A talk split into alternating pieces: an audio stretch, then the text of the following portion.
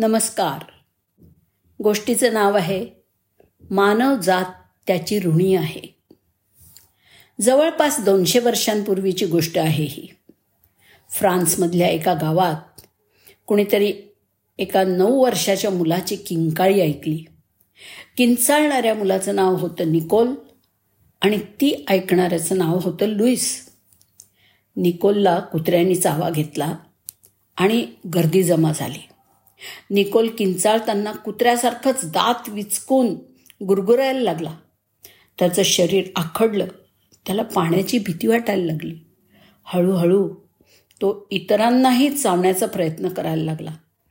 महिन्याभरात निकोल देवाघरी गेला आणि त्याचं किंचाळणं चाळीस वर्ष ऐकू येणारा त्याचा मित्र पुढं जाऊन जगातला एक महान शास्त्रज्ञ बनला.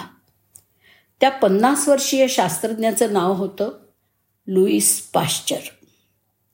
लुईस यांनी या काळामध्ये अनेक संशोधनं केली पण त्यांच्या कानामध्ये रोज निकोलच्या किंचाळण्याचा आवाज येत राहिला.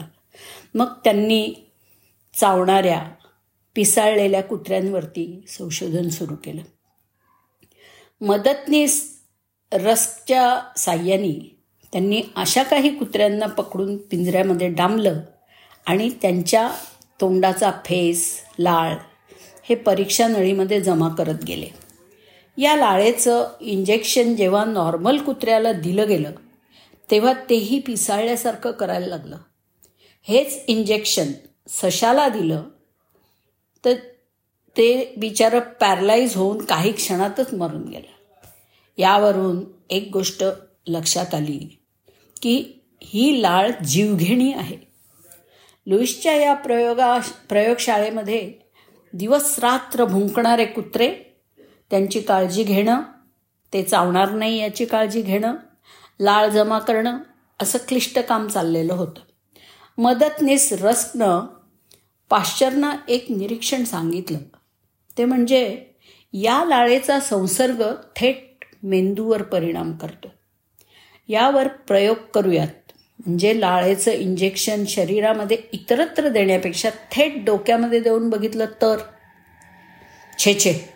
पाश्चरनं त्याला थेट नकार दिला. मानेल तो रस कसला?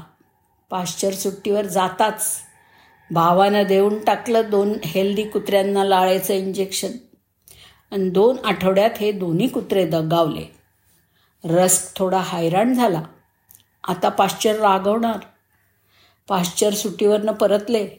त्यांनी रसचं कांड ऐकलं आणि त्यांनी ते ऐकून त्याला चक्क शाबासकी दिली. हे सिद्ध झालं होतं की लाळेतला विषाणू थेट मेंदूवरती हल्ला करतो. अशातच एक आधीच पिसाळलेला कुत्रा त्यांच्या प्रयोगशाळेमध्ये आणला गेला. त्याला त्यांनी ते लाळेचं इंजेक्शन दिलं आणि मरणं तर दूरच पण हा कुत्रा चक्क हळूहळू बरा व्हायला लागला.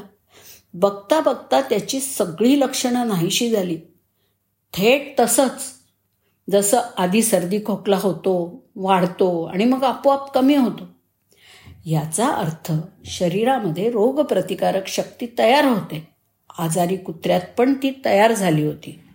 पाश्चरनी ही संधी हेरली.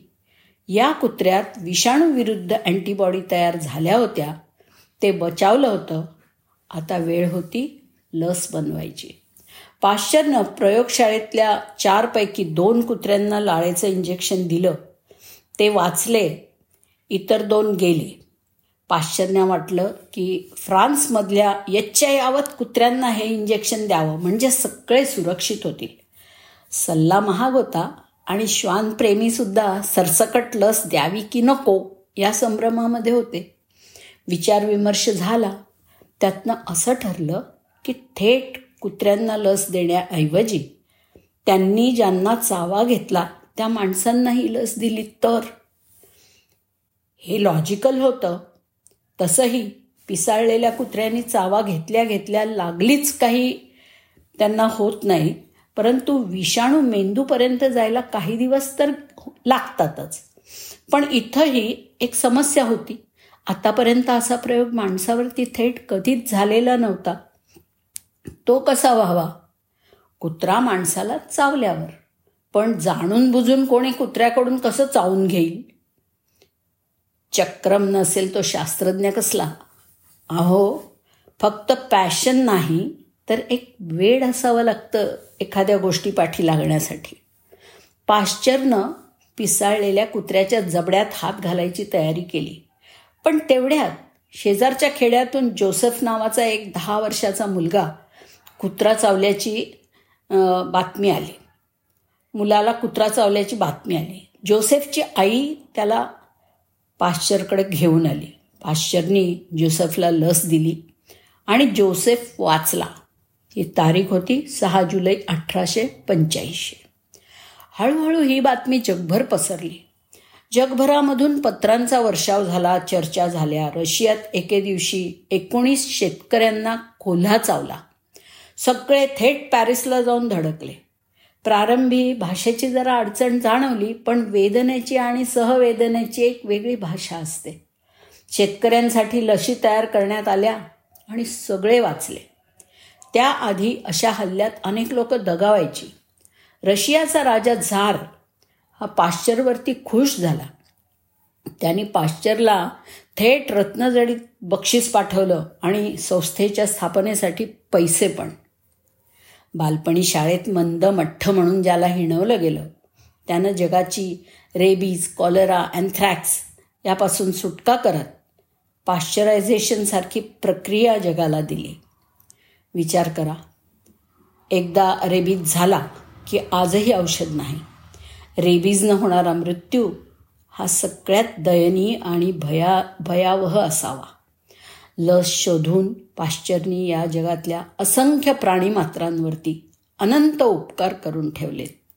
आणि तो खऱ्या अर्थानं महामानव ठरलेला आहे. धन्यवाद.